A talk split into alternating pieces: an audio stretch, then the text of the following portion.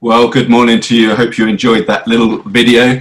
Um, it is good to be together, albeit we are apart. We are still together. I've um, done a rough count, a bit like Roger did um, last week. It's about 85 of us in the room, and it, it is wonderful uh, to be able to come to God's Word together. As we do that, um, please grab your Bibles if you haven't done so already. Um, we will be continuing in John, albeit not in our series, um, but because it's Palm Sunday, we're jumping on 10 chapters and we will be in John chapter 12. So grab your Bibles and let me pray um, as we turn to his word uh, together. Father, thank you for this opportunity we have to open your word on Palm Sunday, this special day. Lord, as we explore again afresh, as we look at these words that perhaps we've read a few times before, and you know, many of us have, have been through several Easter weeks, we do so this morning wanting to come to it afresh and also understanding, Lord, that this is a different time for us. Um, as we come to your word this morning, as we come into this Easter week, things are not normal.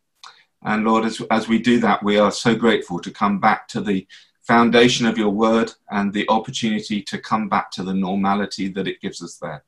So, Lord, as we read it, bless it to us, I pray, in Jesus' name. Amen. So, we are going to read uh, John chapter 12 uh, and starting from verse 12. It's just a few uh, short verses in John. Actually, the story of Palm Sunday is one of those stories that is in all four of the Gospels. I could have picked Matthew, Mark, or Luke, and actually, we might sneak a little bit into Luke for some extra detail. But today, I thought it would be good for us to skip those 10 chapters on um, from where we left off. Uh, Water into Wine was last week in chapter 2, and we're in chapter 12 and verse 12 this morning. Allow me to read. The next day, the great crowd that had come for the festival heard that Jesus was on his way to Jerusalem. They took palm branches and went out to meet him, shouting, Hosanna! Blessed is he who comes in the name of the Lord. Blessed is the King of Israel. Jesus found a young donkey and sat on it, as it is written, Do not be afraid, daughter Zion.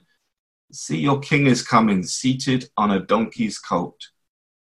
At first, his disciples did not understand all of this. Only after Jesus was glorified did they realize that these things had been written about him and that these things had been done to him. Now, the crowd that was with him when, they, when he called Lazarus from the tomb and raised him from the dead continued to spread the word. Many people, because uh, they heard what he had bef- that he had performed this sign went out to meet him. So the Pharisees said to one another, See, this is getting us nowhere. Look how the whole world has gone after him. Just allow me for a moment to get my notes on the screen without completely disconnecting you all. Trying to do a couple of jobs at once this morning. So, just to put this story into context, Jesus has been in Bethany. He's been there for a feast, he's been there for a celebration to get together with some friends. It was the town of uh, that Lazarus li- uh, lived in. Just a, a, chapter earlier, Lazarus had been um, raised from the dead. It was this sign, the last of a series of signs. Last week we had the first of the series of signs um, with the water into wine when Roger took us through that in chapter two. Because we've move forward a few chapters and we're now uh, just beyond the last of the signs. And as we enter chapter 12, we enter in John uh, just halfway through, or just slightly more than halfway through John's gospel. Pretty much the rest of the gospel is dedicated to the last week of Jesus' life. John spends a great deal of time going over this detail. And it starts with this Palm Sunday, this time when Jesus enters Jerusalem. And it's the time of Passover. It was the one of three important Jewish festivals that all Jews were expected to attend. In fact, if they could get to Jerusalem, if they lived close enough, they'd need to go there. And certainly within their lifetime, every Jew would want to, even today, to go to Jerusalem for at least one Passover. But as I say, it is, it is one of three festivals, the other two being Pentecost and Feast of Tabernacles. Josephus, the historian of the day, the Jewish historian, recorded around this time, and it, it could have been 32, 33 AD, somewhere around there. He recorded that there were 256,000 lambs sacrificed on a particular Passover ceremony, one of these rituals. And we know that every family was to select a, a lamb. And if you look back in the Old Testament, we find out that um, most families um, would have cut together in groups of 10, and between 10 of them, they would have had a lamb. So if you do the maths, we're talking about two and a half million people likely to be in Jerusalem at this time. It is a crazy busy time. There's certainly not enough spare bedrooms in people's houses. There's certainly not enough hotels. They'd have been camped out on the hillside. It would have been an amazing uh, party atmosphere. It was the place to be if you were a Jew. And as we look at this passage this morning, it's um, there are three things that I am going to um, to pick up on. The first is the day. The second is the donkey. And the third is the difference. So if you want a title, if you're taking notes, the title could be The Day, the Donkey, and the Difference. Let us start with the day. Because we know today we call it Palm Sunday. It is the day of the triumphant time, the opportunity that Jesus had to come into Jerusalem, triumphant entry of the King the King of the Jews, as he had been called. This day was actually the 10th day of Nisan. In the Jewish calendar, a bit like the car, but spelt slightly different, we have the month of Nisan. And this is the 10th day of Nisan. A few days' time, the 14th is actually the sacrifice during this time of Passover. This time that celebrates um, when Moses and uh, the Israelites back in uh, the time of Exodus, um, that last uh, plague, that plague of uh, death, where the angel of the Lord passes over, hence the name Passover. But this is just slightly before. This is the 10th day. This is a significant day because this is a day when the Jews would select their lamb. They were told to make it a special lamb. They were told to make it a lamb that was spotless. It had to be perfect it had to be of a certain age. And at this Passover time, on the 10th day of Nisan, the lamb would have been chosen and inspected and taken home. Now, of course, at some point the priest would come round or a priest would visit and inspect that lamb to check that it was a good enough quality. But they would have chosen the best lamb. The lamb would have probably come into the home with them and lived with them for a bit, little fluffy white lamb just for a couple of days before it became that sacrifice. So it's significant this day. This is the day that Jesus is presented to Jerusalem as the Lamb, that sacrifice, but that ultimate Lamb, the one that is spotless. But this day has much more significance, even than perhaps those that were um, that are apparent to those who were there on that day. And we have a clue of that significance. And it was something that was picked up in the children's video, I noticed. Um, but it's not picked up in John. Um, let me take you to Luke, Luke chapter 19 and verse 42. I just want to read a, a little detail that um, John doesn't pick up on. And in verse 42, in fact, just go um, back to verse 41, it says this as he approached Jerusalem and saw the city, he wept over it. And he said, If even you had only known on this day what would bring you peace, but now this is hidden from your eyes. Jesus weeps over the city and proclaims, If even you if known that this day would bring you peace. What is he talking about? Well, I think he's he's talking about a prophecy that's back in Daniel. Daniel the prophet back in chapter 9. And the clues were there in their scriptures that this day was coming. And the Pharisees and the Jewish people had missed it. You see, Daniel prophesies the coming of Jesus when sin will be atoned for. That chapter, chapter 9 in Daniel, lots of people have looked at it, and it's recognized that there was a period of 483 years from the time that was given to rebuild uh, the, um, the walls of Jerusalem. Uh, that time uh, with Nehemiah, uh, we find it in Nehemiah chapter 2 and verse 1. And we know that that's recorded on a specific day. It's also the month of Nisan, happens to be the first month of Nisan, and today we know that to be 445 years BC, during the rule of King Artaxerxes. Now, some people have looked into these 483 years. A lot of studies have been done. One particular one of note, and I'll let you Google it later, was by a chap by the name of Sir Robert Anderson. He was the lead detective of Scotland Yard. And this 483 days intrigued him. He wrote a book about it. If you want to find the book, it's called The Coming uh, Prince.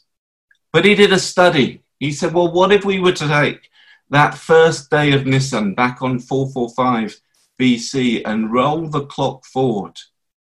Where would we end up? And remarkably, when he calculated it, he worked out to be 173,880 days. And if you roll that forward, you end up on the 10th day of Nisan in the year 32 AD. In our modern day calendar, that would be the 6th of April, 32 AD. Go back 1,007, uh, sorry, 173,880 days you end up back on the 14th of March, 445 BC. Now, I'm not questioning or defending the maths here. Um, it's uh, others like Sir Robert Anderson to, to do that. But what I find remarkable is this was part of a plan. This is God's plan. We have a God who is control, and he is into detail. He even gives us the detail in prophecies. This day is significant. So, what about the donkey? Let's talk a little bit about the donkey. We had that quiz earlier, some facts about donkey. You learnt that a, a boy donkey is called a jack. Well, a girl donkey is called a jenny. Do you know that a donkey can hear another donkey in the desert from 60 miles away? Thanks to those large ears, which are also uh, used for helping them keep cool. Most donkeys live 30 to 40 years. Max is about 60, and as we picked up in the quiz, the majority of donkeys in this world come, well, not come from, but are now in China. But why a donkey? Why did Jesus come into the city on a donkey? Well, firstly, it fulfills scripture. John, in our chapter here in verse 15, quotes uh, Ze- uh, Zechariah 9, verse 9. Do not be afraid, daughter Zion. See your kings coming seated on a donkey's colt. It both is because it's prophesied and because therefore it reveals Christ's identity. But Jesus is coming on a donkey because this is a king that is coming with terms of peace. This is symbolic. It's a donkey. It's not a horse. If you want Jesus on a horse, you're going to have to wait. When Jesus comes back, he will be on a horse. Revelation 19, verse 11 Jesus will come and judge and make war. But this isn't a day of war. This is a day of peace. When kings rode into a city on a horse, they did so to make war. But on a donkey, it was a symbol of coming in peace. And here he is coming in peace to sacrifice himself for our sins. As I said, it's a busy time. There are some two and a half million people uh, there. And they get together and they hear he's coming and they are shouting and they are waving these palms. What are they shouting? They're shouting, Hosanna. It means save us, deliver us. They're not looking to be saved from their sins, which is what Jesus' plan is. No, they see if this Jesus is the Messiah, then they will save them. Then he will come and save them from as a nation from the from the foreign rulers, from these Romans that are occupying Jerusalem. That's what they're looking for. They're saying, "Hey, here comes our King riding on a donkey. He's coming to save us. Hosanna! Deliver us now!" They are shouting. You might wonder why they would be shouting these words. Well, most of them are coming out of um, what is now Psalm 118 in our Old Testament, but it's part of the Jewish Hallel. It's that section in our Psalms from chapter 113 to 118. It's a prayer that's recited during Jewish holidays and feasts, such as Passover. Let me just turn to it briefly. Let me just read uh, verse 25. And just as I do that, let me also let Becky back in the room and Jackie back in the room and just check because I can hear some sound. No, we're all muted. Well done. Psalm 118, verse 25. Lord, save us. Go back to 24. The Lord has done it this very day. Let us rejoice today and be glad. Lord, save us. The very words that they would be, um, the very words that they would be shouting are from this psalm. And how little do they understand and know that, yes, this is that special day. They are shouting it as part of, um, as part of uh, the, uh, the, the normal uh, prayers that they would recite um, during this time.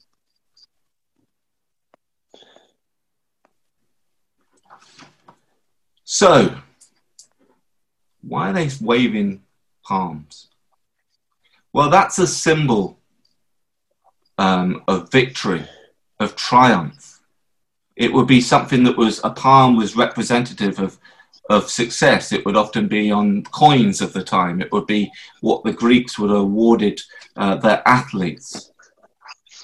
But historic records also show that palms were waved at a time of deliverance from an enemy. You see, this is what was in their mindset. This is what um, they are. That this is what they are thinking is going to happen. Jesus is going to deliver them from the Romans, but that's not the case. You see, Jesus is different. That brings me to my first point. We know this is a special day. We know the donkey is significant, but let's just look at the difference. The crowd had spotted that Jesus was different. People are attracted to Jesus, everyday people, uh, not the religious elite so much. They didn't like Jesus. We pick this up uh, in the story, but but the crowds they're seeing, well, this is different to the religious. They are fed up with all the religion. Yeah, they may be there at Passover, they may be there enjoying this great festival time, but they really could do without all the issues of having to do the religious stuff, all the Pharisees chasing after them. They realize there is something different. And whilst they're here at Passover saying, yeah, it's the same every year, here we are at Passover, back, oh, got to get myself a precious lamb. Actually, Jesus is different.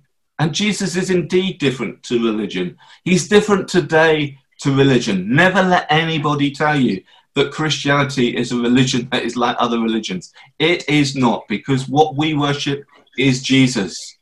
And whilst religion will look at the outward, what it is that we have to do, Jesus will look to the inward. He will say, I want to, I understand your heart. Whereas religion will say, um, you can't do this and you can't do that. Jesus will say, come to me. As religion might say, you must do this and must do that. Jesus will just say, I am the way. There is a difference. And the people here in the crowd noticed that difference. But let me just, just pick up. There are four different types of people that are here um, following Jesus at this time. The first we know about, they are his disciples. those that have written these Gospels, those that we read about in our New Testament, those that Jesus had chosen to be with him, and those close enough that were his true followers.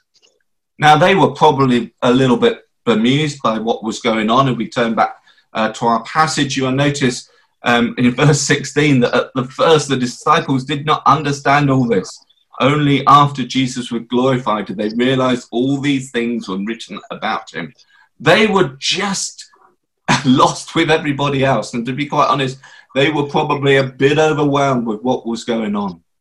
But then we have three other types of people. In verse 17, we pick up on these eyewitnesses, those that were with him when he called Lazarus from the tomb and raised him from the dead. Jesus had demonstrated in this last sign a sign that was so wow. So we better listen to this guy. So that it had attracted this crowd, not just of the eyewitnesses, but then in verse 18, we get those that were there because they'd heard he performed this sign and they wanted to see him too.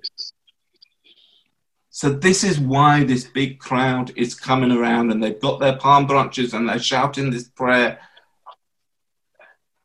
And then there's the Pharisees. We pick them up in verse 19. So the Pharisees said to one another, See, this is getting us nowhere. Look how the whole world has gone after him. If only that were true today, that the whole world would go after Jesus what a different place we would be in. But the irony here is this crowd, this big crowd that was following him, the people that were attracted to him because of the difference that he was showing, they would probably be in the same people that were in the crowd a couple of days later shouting, Crucify him! Crucify him!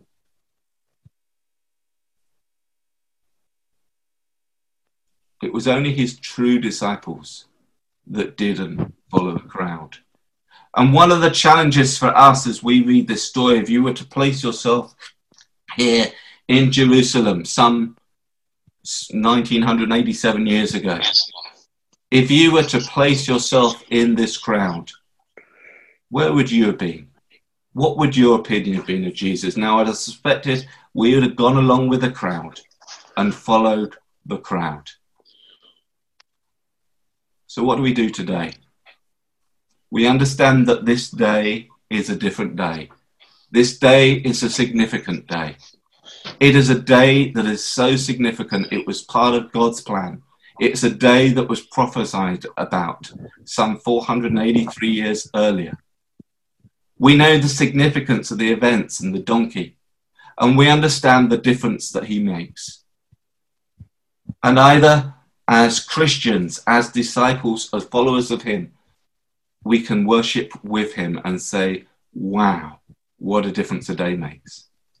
We can celebrate this day knowing that this is all part of God's plan. But maybe you're listening today and you're saying, actually, I'm not so sure that who Jesus really is.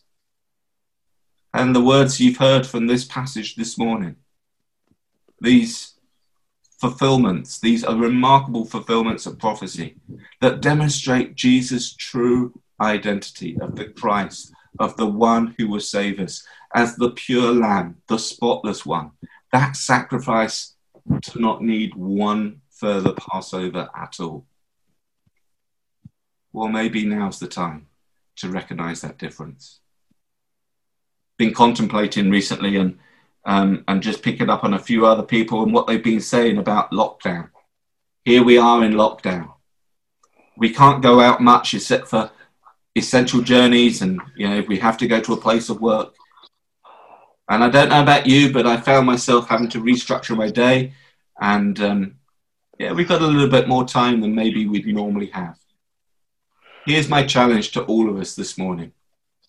Regardless of where we are with Jesus, here is an opportunity this Easter. Yes, it's great to meet together virtually. Yes, it's great to celebrate Easter. But we recognize that while we're in lockdown, this is a different situation. Julia mentioned earlier that we're doing devotions every morning on Zoom. And maybe because this Easter is different, you have more time to think more about the importance of this time of year. As I said, John takes from 12, chapter 12 right the way through to chapter 20, pretty much, to do Jesus' last life. Eight chapters out of 21 chapters. And as we go through, well, I think we're taking the book of Mark, but as we go through this Easter journey, this Passion Week, take the time. How many times have I heard myself say, I wish I had more time to study? Well, maybe God's given us that time.